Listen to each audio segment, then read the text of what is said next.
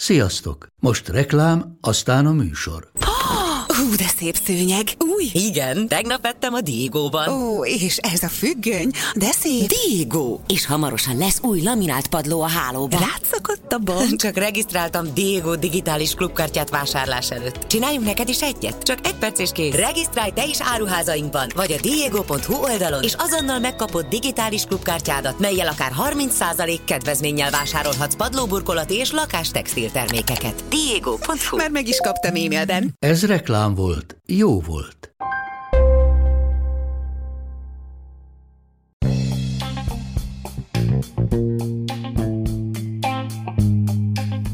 Ez itt a Pogi Podcast. Pogácsa Zoltán közgazdás, szociológus, politikai gazdaságtani podcastja a globális gazdaságról a klímaválság, az automatizáció, a digitális gazdaság, az egyenlőtlenségek és a posztdemokrácia korszakában.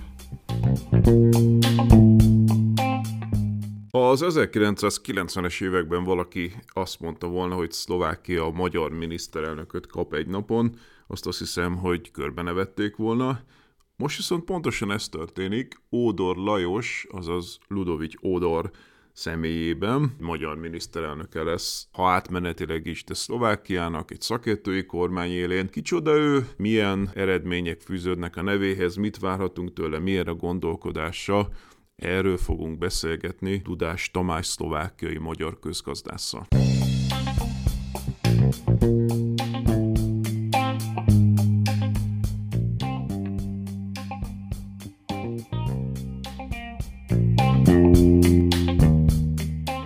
Dudás Tamás, köszöntelek eh, itt a Pogi Podcastban, köszönöm, hogy elvállaltad a beszélgetést. Nagyon szívesen. Az elején csapjunk bele a lecsóba. Kicsoda Odor Lajos? Odor Lajos Szlovákia egyik legismertebb közgazdásza, aki, ha visszanézünk az elmúlt 20 évben, eh, mindig ott volt a dolgok sűrűjében, tehát részt vett különböző dolgoknak a megalapításában, tehát ott volt már fiatalon a, a, az egykulcsos adórendszer bevezetésénél, és utána a Nemzeti Bank tanácsának a tagja volt, és ami talán még fontosabb, aztán a költségvetési tanácsnak a megalapításában is részt vett, e, és ennek a tagja is volt aztán, e, és utána visszatért ismét a Nemzeti Bankba, aminek az alelnöke volt, tehát tényleg, ha végignézzük az életrajzát, tehát nem találunk ettől nagyon illusztrisabb életrajzot Szlovákiában. Oké, okay, tehát ő alapvetően, amit én olvastam róla, hogy Komáromban született, magyar származású, de ugye mostanában Szlovákiában már ez tulajdonképpen úgy működik, hogy attól, mert valaki magyar származású, akkor tulajdonképpen ugyanúgy funkcionál szlovákként is, mint magyarként is, tehát ő kitűnően beszél szlovákul, angolul publikál nemzetközileg. Na most, tehát matematikus, közgazdász, és ugye azok a nagy, hogy mondjam, hozzáköthető dolgok, amiket mondtál az előbb. Beszéljünk egy kicsit erről a két dologról. Tehát egyrészt ugye röviden mi is volt ez az egykulcsos adó? Uh-huh.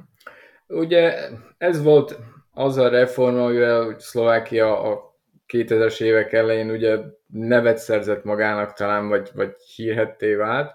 Ugye az egykulcsos adórendszer annyit jelent, hogy a személyi jövedelemadónál tehát megszűntek az egyes adókulcsok, és ugye egy egységes adókulcs volt.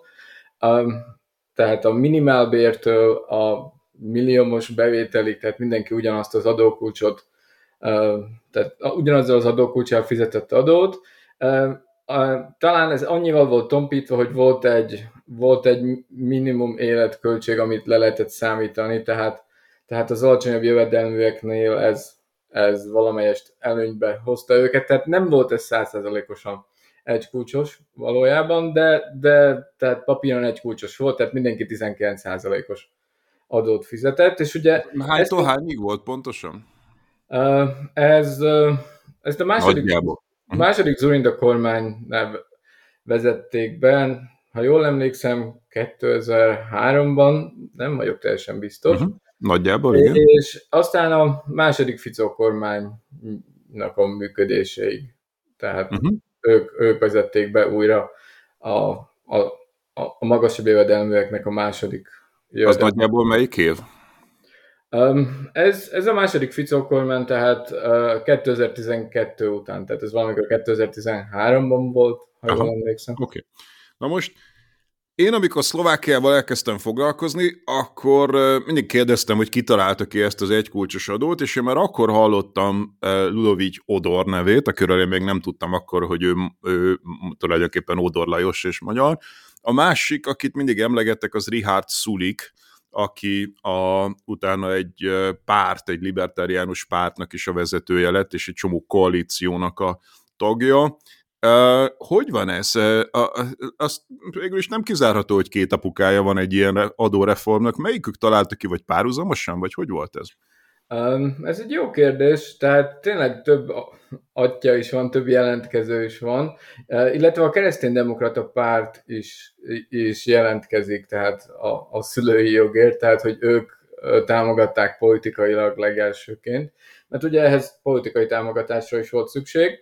Tény az, hogy Szulik ott volt, és ő is, ő is uh, uh, tanácsadója volt Ivan Miklós miniszterelnöknek, és Odor Lajos is ott volt, tehát mindketten ott voltak, tehát hogy ki a fontosabb szerep, ezt már szerintem ők tudják csak igazán jobban megmondani. Szulik egyébként, amennyire tudom, előtte egy ilyen szemétszállítási vállalkozó volt, és abból váltott át a politikába, és hát azóta végig meghatározó szereplője a szlovák politikának, és amennyire látom, mostani kormányválságnak is egy meghatározó szereplője. Um, így van, Richard Sulik egy jó menő vállalkozó volt, tehát nem csak szemétszállítás, szemétszállítás hanem volt még egy ilyen um, uh, dokumentum uh, másolással foglalkozó cége, tehát ami ugye ilyen centrumokat működtetett, amit egy, egy pontban szintén jó pénzért eladott, tehát ekkor, ekkor ment át a politikára, valószínűleg megtetszett neki,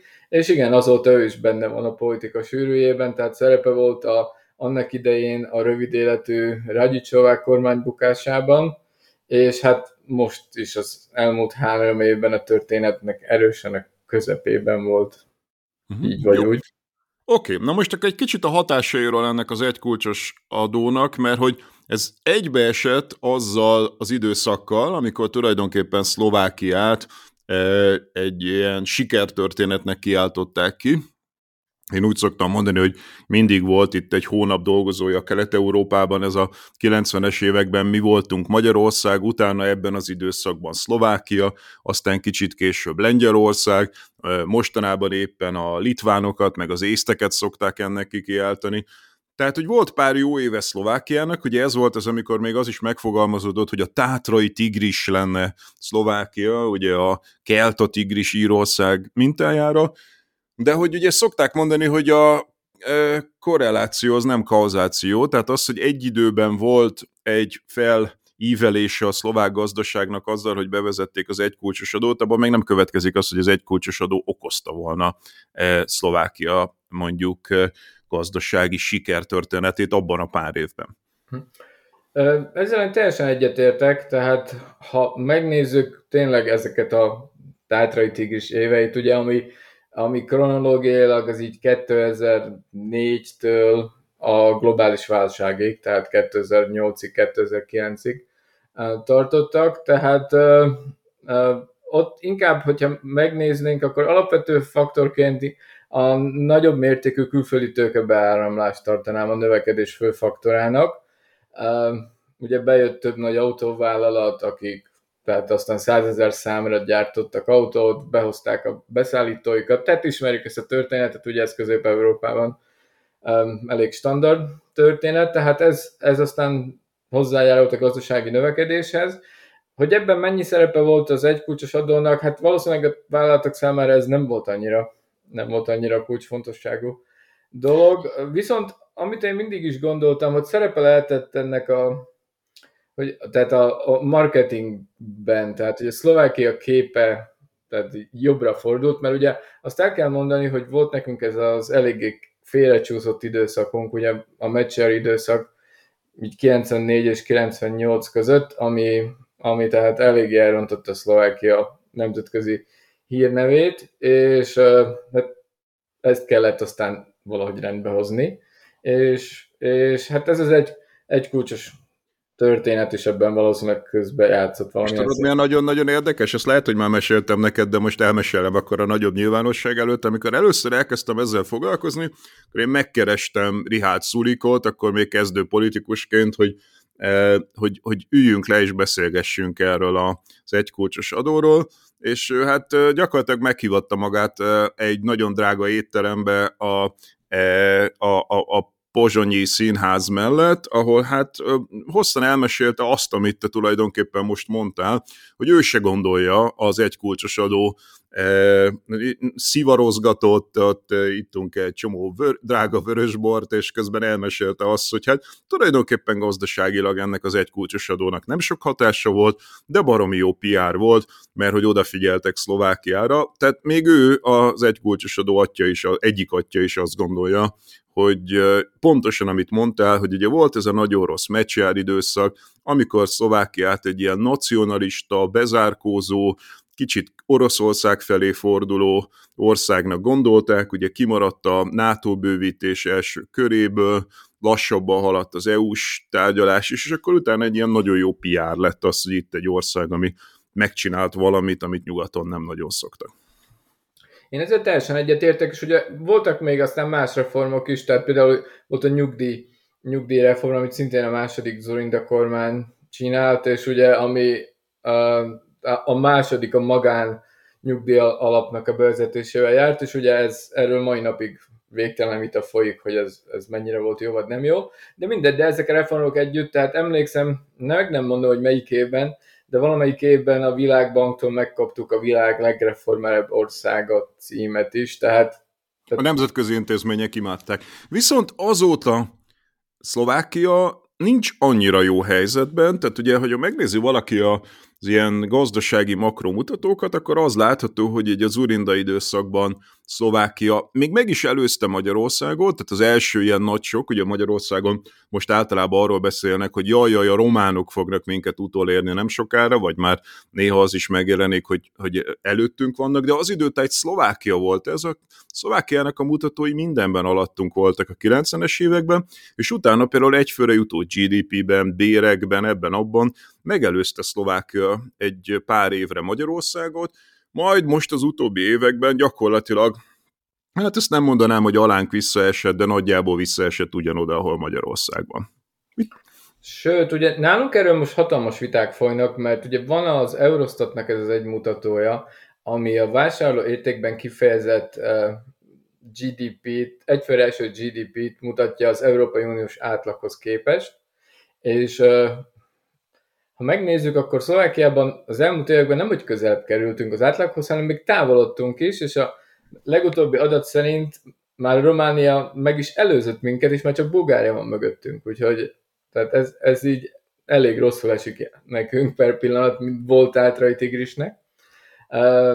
Tehát ez, ez bonyolult Jó, kérdés. De, ez, de ez történik, nem? Tehát, hogy igazából vannak ilyen rövid távú felzárkózások, tehát én már nagyon régen mondom azt, hogy egy igazi nagy felzárkózás, az olyas valami, amit Szingapur, vagy Dél-Korea, vagy mostanában Kína, tehát hogy évtizedeken keresztül dübörögve hosszan. Itt meg ebbe a térségben vannak tulajdonképpen ilyen szerkezet átalakító, rendszerváltó e, pár éves kis történetek, ezeket ki kiáltják mindenfajta ilyen tátrai tigriseknek, majd amikor ugye belassul a dolog, akkor akkor nem értik, hogy mi van, tehát most nem az van, hogy most nem tudom, a tátrai tigrisből tátrai lajhár lett, hanem egyszerűen csak az történt, hogy az a pár éves sztori kifutotta magát, megérkezett a működőtőke, és tulajdonképpen Szlovákia pont olyan országá vált, mint Magyarország, Lengyelország, Csehország, tehát ilyen dominánsan német, nyugat-európai külföldi működőtőkével működő, alacsony hozzáadott értékű szerelő országá, és nem tudott ő sem kilépni a magas, a közepes fejlettségű országok közül a magas hozzáadott érték felé, mert hogy nem investál ugyanúgy oktatásba, e, tudásba, mint ahogy Magyarország sem. Ennyi a sztori, nem?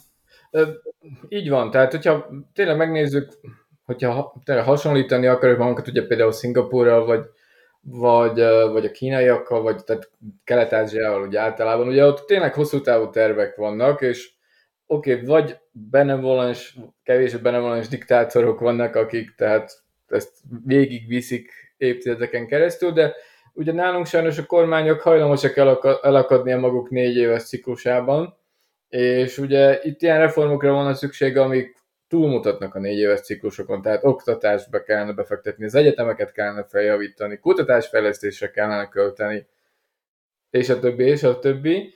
És ugye ebben az, az elmúlt évtizedben tehát nem sokat haladt Szlovákia előre sajnos, hogy, hogy meg kell mondjam, tehát bármilyen mutatót megnézzünk nemzetközi összehasonlításban, tehát attól kezdve, hogy a GDP hány százaléka kerül kutatásfejlesztésre, vagy hogy alakulnak a PISA tesztek, vagy hogy alakul az egyetemek nemzetközi versenyhelyzete, tehát elpocsékoltunk egy évtizedet, és hát lelassult, igen, vagy leállt teljesen. Oh. Oké, okay, akkor beszéljünk egy kicsit erről a másik intézményről, ez a költségvetési felelősség tanácsa. Ez micsoda? Konkrétan mit csinál? Miért fontos? Uh, ugye ez ilyen, tehát ezt, ennek az létrehozásában Ódor Lajos tehát is uh, szerepet játszott, ugye azt hiszem, hogy írtak anna, annó egy, egy valami munkát, és ugye abból származik az ötlet. Tehát ennek az a lényege, hogy mint egy ilyen felügyelőként figyelje a kormányt, hogy a, a, ugye a fiskális politikával tehát hogy bánik, és, és jelzést adjon neki, hogy mennyire van veszélyben a fenntarthatóság, vagy nincs veszélyben a fenntarthatóság. Ugye Szlovákiában azt kell tudni, hogy van egy adósságfékünk, tehát ez kapcsolódik egy adósságfék, tehát Szlovákiában tehát az államadóság nem haladhatja meg a 60%-át a GDP-nek, és már 50% felett különböző ellenintézkedések lépnek életbe. Igen, Magyarországon is van elvileg, csak sose tartják be. Nálunk tehát betartottuk, tehát ez ugye 2012-ben született, a, illetve az egy megegyezés volt, amikor bebukott a, a Radicsová kormány, akkor született Ficóval egy megegyezés, keret megegyezés, hogy előrehozott választások és egy adósságfék, csak ugye az utóbbi években ki volt kapcsolva, mert vannak ezek a speciális esetek, tehát ha valami nagy globális ramazúri van, tehát ilyen COVID-19 vagy ilyesmi, akkor ez, ez ideiglenesen le volt, le volt zárva. Szóval de ez De szokott ahol... tipikusan történni, hogy csinálunk egy ilyet, aztán ugye vannak mindenfajta kibúvók, aztán a mindenkori kormányok mindig azt mondják, hogy na most van az a válsághelyzet, amikor ez alól ki kell. Akkor viszont minek ilyen? Tehát, hogy valójában, ha Keynesben gondolkodunk, egy Keynesiánus gazdaságpolitika az azt mondja, hogy emberek, ha válság van, akkor nyugodtan, sőt, csináljatok deficitet, mert azzal tudjátok helyre rakni a gazdaságot. Ha meg nincs válság, akkor meg ne csináljatok deficitet, akkor meg csökkentsétek az adósságot. De ez önmagában elég lenne egy olyan szabály, amit mindig fölfüggesztenek, mert mindig rájönnek, hogy válsághelyzetben a kormánynak stimulálnia kell, deficitet kell csinálni, valójában nem sok értelme van egy ilyen. Hát nem, pláne, hogyha ugye a maga a szabály életben van, tehát most három év ugye, ugye tehát átmenetileg ki volt kapcsolva, de tehát mindig fejünk, fejünk fölött lebeg, hogy, hogy egy, egyszer, tehát most, most kapcsolódik vissza éppen a napokban, tehát májusban, több év után, de ez azt jelenti, hogy a 60% mindig ott van, tehát még a válság idején sem költekezhet a kormány többet, nem stimulálhat, mert tudja, hogy előbb vagy utóbb ez a 60% az, ez vissza fog ütni.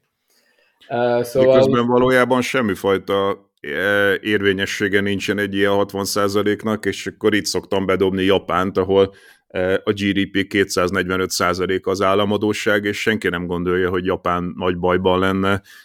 Elég jó növekedés volt Shinzo Abe korszakában Japánban, 0% körüli kamatok voltak, tehát hogy, és most is elég alacsony, tehát igazából ezek a szabályoknak semmi értelme nincsen. Nyilván ugye ez még a ugye az eurozónába való belépésből, meg a stabilizációs paktumból származik, ahol ugye ott volt ez a 60 százalék valamikor, és ezt onnan vettük át.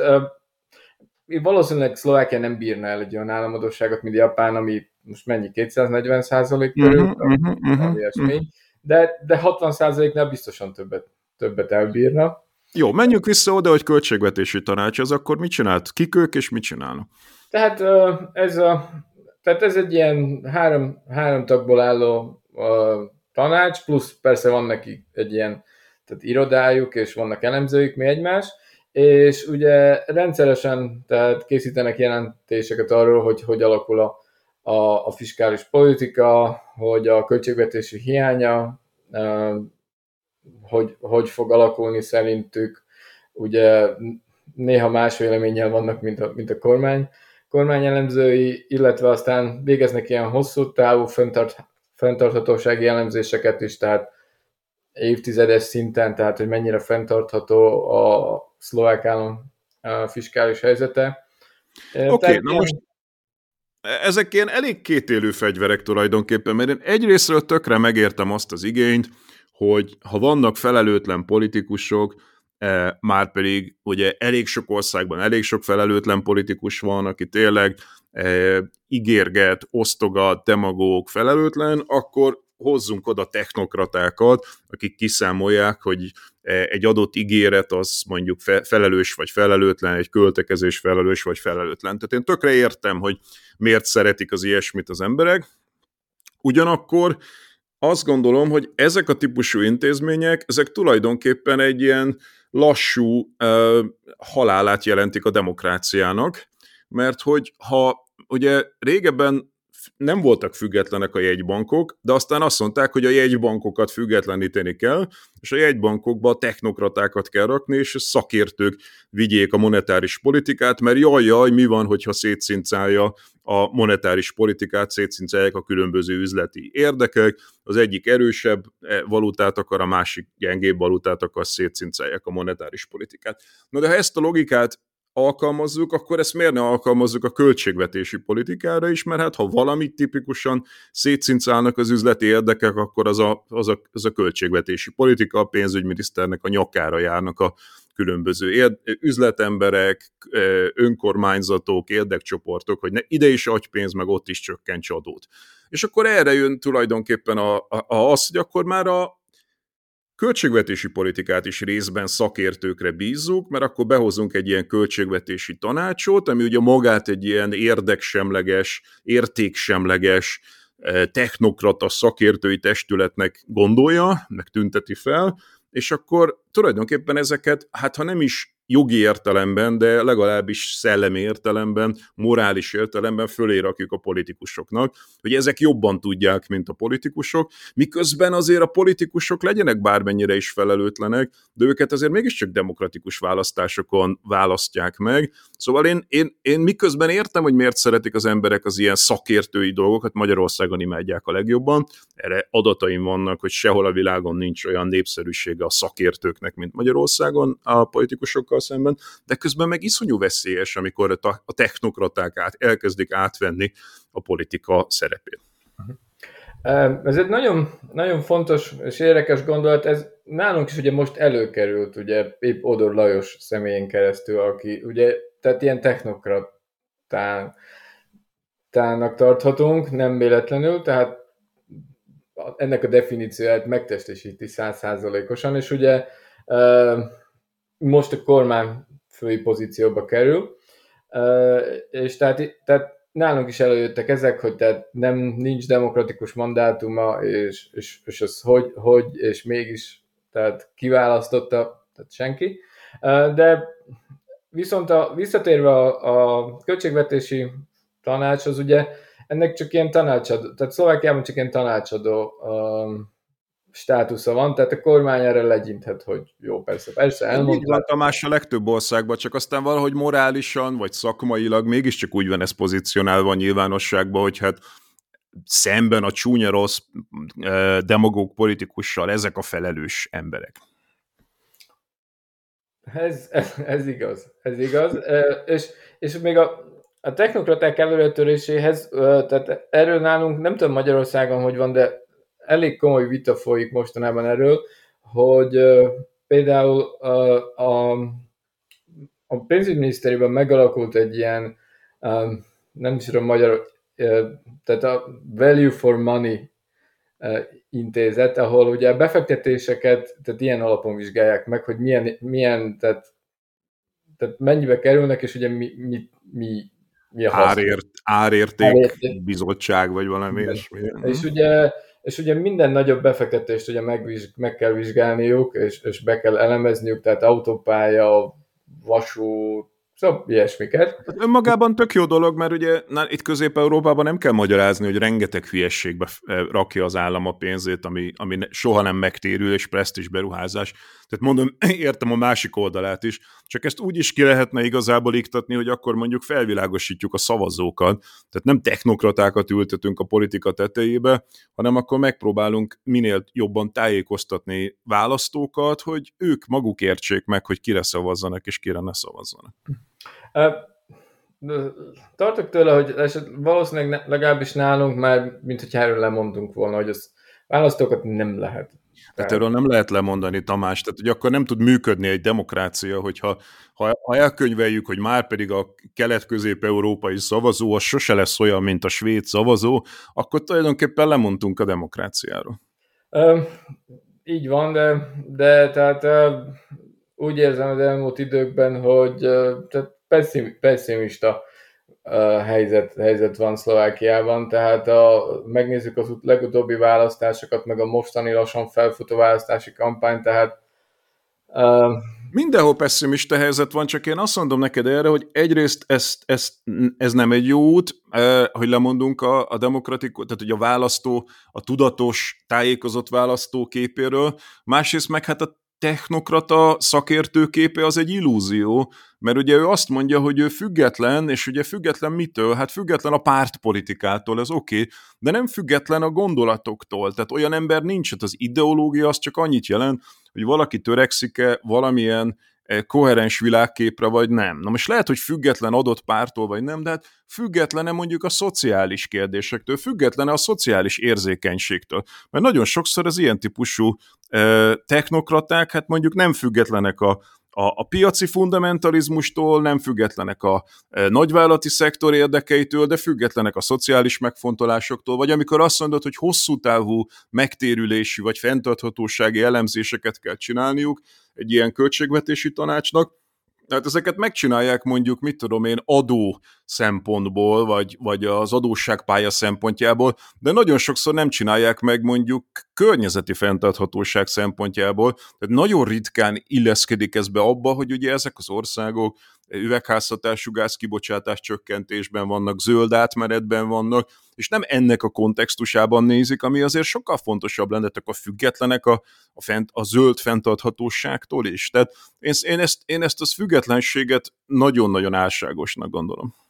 Tehát nyilvánvalóan, tehát ha megnézzük a közgazdasági háttér dolognak, ugye akkor a tehát legtöbb, legtöbb ilyen technokrata ugye a mainstream közgazdaságból származik, tehát um, nyilvánvalóan, hogy aztán az elemzésekben is tehát ez, ez a vonal jelenik meg, és nem gonoszok, én nem azt mondom, hogy ők gonoszok lennének, csak egyszerűen bizonyos szemszögből nézik ők is a gazdaságot, magyarul ők is ideológikusak, csak nem, nem, nem ismerik fel, hogy ideológikusak. Valószínűleg ez így van, és ugye nálunk a viták meg abban is megjelennek, tehát például a, amikor itt a, a befektetéseket elemeznek, tehát ami megjelenik ugye, hogy a régiók uh, aztán tiltakoznak, hogy ugye a, a pozsonyi elemzők, akik nem a régióban élnek, aztán hoznak döntéseket róluk, akár, akár arról, hogy megáll vagy nem áll meg a vonat a, uh-huh. a városban. Világos. Na akkor két dologról beszéljünk még. Az egyik az az, hogy hát ugye nem menjünk el amellett, hogy ő mégiscsak egy magyar ember, hogy Szlovákia elég messze jutott Mecsártól, tehát mondjuk a Mecsári időszakban az, az biztos, hogy nem történhetett volna meg, hogy egy magyar származású szlovák állampolgár miniszterelnök legyen.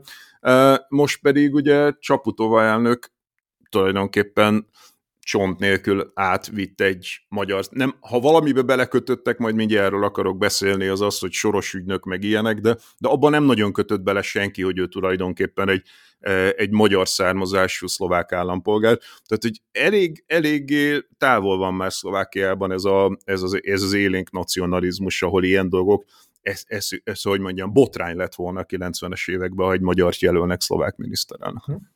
Hála Istennek, igen, ezen a, ezen a ponton túlléptünk, ami tényleg azért érdekes, mert ha megnézzük az ellenzék, tehát Fico is mivel támadja, azzal, tényleg azzal támadja, hogy Soros Bérenc, nem azzal, hogy magyar, ami esetleg lehet, hogy 10-15 évvel ezelőtt ez lett volna a, a fő támadó felület. Mondjuk Odor Lajosnál az is, az is lehet, hogy tehát nem tehát szerintem sokan nem is tudták, hogy, hogy magyar anyanyelvű, tehát nem verte sose nagy dobra. Nem, de viszont amikor kiderül, vagy hogy mondjam most, hogy így ugye a fókusz rájött, kiderült, és én nem nagyon láttam, hogy ez, ez bárkinél kivert volna bármilyen biztosítékot szlovák. Nem, nem, nem ez, ez tényleg így van, ez, ezen a, a nem tudom, a szlota féle vadnacionalizmuson, hál', hál Istennek már túlléptünk, és ugye ráadásul vannak még magyarok a kormányban, tehát pénzügyminiszter is, is magyar nemzetiségű, tehát Horváth Mihály, akivel együtt, Odor együtt dolgozik a, a Nemzeti Bankban, tehát két kulcsfontosságú uh, pozíciónt ugye magyar nemzetiségű ember lesz, amit nem hittem volna, hogy valaha őszintén megérek itt Szlovákiában. Na, ennek örüljünk, viszont ugye annak nem örülünk, hogy Fico sorosozik, mert hogy ugye Fico azért mégiscsak így az európai politikai szcénán ő a baloldalhoz sorolandó, tehát a szlovák politikának ő azt a, az irányvonalát képviseli, ami az európai párt családok közül a baloldalhoz tartozik, és azért az ilyen sorosozást ezt itt Kelet-Közép-Európában sokkal inkább a jobb oldaltól szoktuk meg, tehát ezt Klaus kezdte Csehországba, Mecsár folytatta Szlovákiába, Orbán Viktor viszi manapság, Vucic Szerbiába, stb. Tehát, hogy ez, ez tipikusan a, a jobb oldalnak a dumája ez a sorosozás, hogy lehet az, hogy Ficó sorosozik, és mit, mit, mit tehát az, hogy mondjuk Ludovic Odor, Odor Lajos dolgozik, ráadásul valami vendégprofesszorként a CEUN, tehát hogy e, hogy lehet az, hogy Ficó erre egy ilyen eléggé durva támadással reagál? Um, ez a, ez a Smer kérdése ugye tehát papíron tényleg szociáldemokrata párt, és ők is azoknak tartják magukat, ugye az európai szocialistáknak a tagjai, szóval minden rendben van. De ha megnézzük, akkor az elmúlt években tehát nagyon sok helyen olyan, olyan retorikával dolgoznak, ami tényleg a, a jobb oldalhoz köthető, és tehát itt, itt jött elő ez a sorosozás. Ugye ez, ez legelőször Ficónál 2018-ban, ugye, amikor a fiatal újságírót és, és jegyesét meggyilkolták, akkor ott ez a, volt egy sajtótájékoztató, ami megpróbálta az akkori államfőt a, a Soroshoz kötni, hogy tehát New Yorkban egyeztetett Soros Györgyel, és ezt az egészet a Soros György irányítja.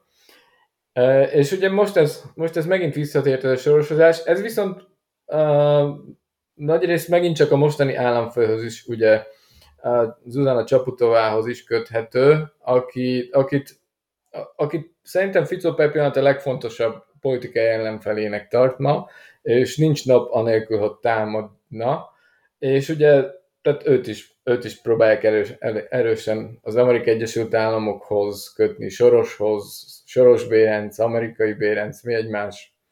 És szerintem Odor ebbe belecsöppent, mivel uh-huh. ugye a, a az államfő nevezte ki, vagy az államfő választotta ki erre a pozícióra, úgyhogy szerintem szegény egy kicsit saját hibáján kívül uh, került keresztűzbe. Oké. Okay. Mikortól meddig lesz ő miniszterelnök? Um, holnaptól, ha, ha minden jól megy, akkor ugye holnap a, holnap a kormány... Uh, május 14-e van, amikor beszélgetünk. Igen, tehát május 15-től, tehát az államfő holnap kinevezi ezt a kormányt, és uh, ugye 30 napon belül a parlament elé kell lépnie, és bizalmat kell kérnie. Ezt valószínűleg nem fogja megkapni. Politikai pártok jelezték, hogy ez nem fog menni, és így aztán a, a, az államfő megbízza őket, hogy vezessék el az országot az előrehozott választásokig, és az előrehozott választások utánig addig, amíg feláll egy valamilyen kormánykoalíció. Ugye ez annak a kérdése, hogy milyen lesz a, a párt felállás, ez lehet ugye egy hét, lehet egy hónap, meglátjuk, uh-huh. tehát minimum, minimum október közepéig. Tehát. Uh-huh. Van arra esély, hogyha egy választáson mondjuk a pártok arányai úgy állnak fel, hogy Ódor maradhat utána is miniszterelnök? Hát valami nagyon pat helyzetnek kellene, kellene felállni, tehát hogy igen, tehát hogy a, ugye a Fico és a nem Fico tábor leegyszerűsítve, tehát, hogyha az egyik tábor... Nem tábor nem, tud, nem nevezni őt ki állandóra miniszterelnöknek? Tehát nem, tek, nem szakértőinek? A Ficó tábor? Vagy nem Ficó a tábor? Nem Ficó tábor, a Ficóval szembeni tábor. Hát nem, valószínűleg ugye a, a nem, tehát nem Ficó tábor a, a legelősebb politikai, tehát vezért, tehát neveznék tehát ott a politikus lesz a miniszterelnök. Szlovákiában ugye eddig mindig, mindig volt. Tehát Odor Lajos lesz az első nem politikus, aki, aki, aki kormányt vezet, tehát ha elképzelhető, tehát hogyha ha valami padhelyzet alakulnak ki, akkor aztán meglátjuk, hogy tehát igen, amíg, amíg nem áll fel egy új kormánykoalíció, addig ez a kormánynak kell, hogy tovább vigye a uh-huh. dolgokat. Oké. Okay. Jó, hát én nagyon szépen köszönöm, hogy ezt így összefoglaltad nekünk. Én ezt egy fantasztikus politikai fejleménynek tartom, hogy azt is megértük, hogy Szlovákiában egyszer egy magyar származású ember lesz a miniszterelnök. Nem gondoltam volna, hogy, hogy eddig eljutunk. Örüljünk ennek, aztán meglátjuk, hogy reméljük, hogy Szlovákia gazdasági sorsa is javulni fog itt az elkövetkező években. Dudás Tamás, nagyon szépen köszönöm. Szívesen, és szép napokat mindenkinek!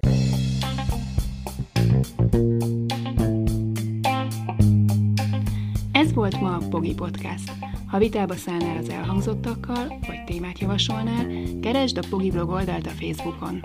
Ha támogatnád a podcastot, azt a www.patreon.com per Pogi Podcast oldalon teheted meg. Köszönjük!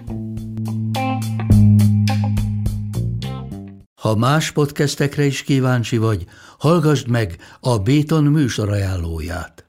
El tudod képzelni, hogy a podcastet, amit éppen most hallgattál, fél év múlva már a mesterséges intelligencia generálja? Mi sem. De ha érdekel, eljött már a gépek lázadása. Hallgass bele az Embertelen podcastbe. Orsós Lajos vagyok, a műsor házigazdája. Egyelőre még élőben. Egyelőre. Fedezzük fel együtt, hogyan ismerkedik, randizik, mesél és vitatkozik Betty és Péter, két teljesen mesterséges intelligencia. Lajos, a podcast címét mond még egyszer, Léci. Oké.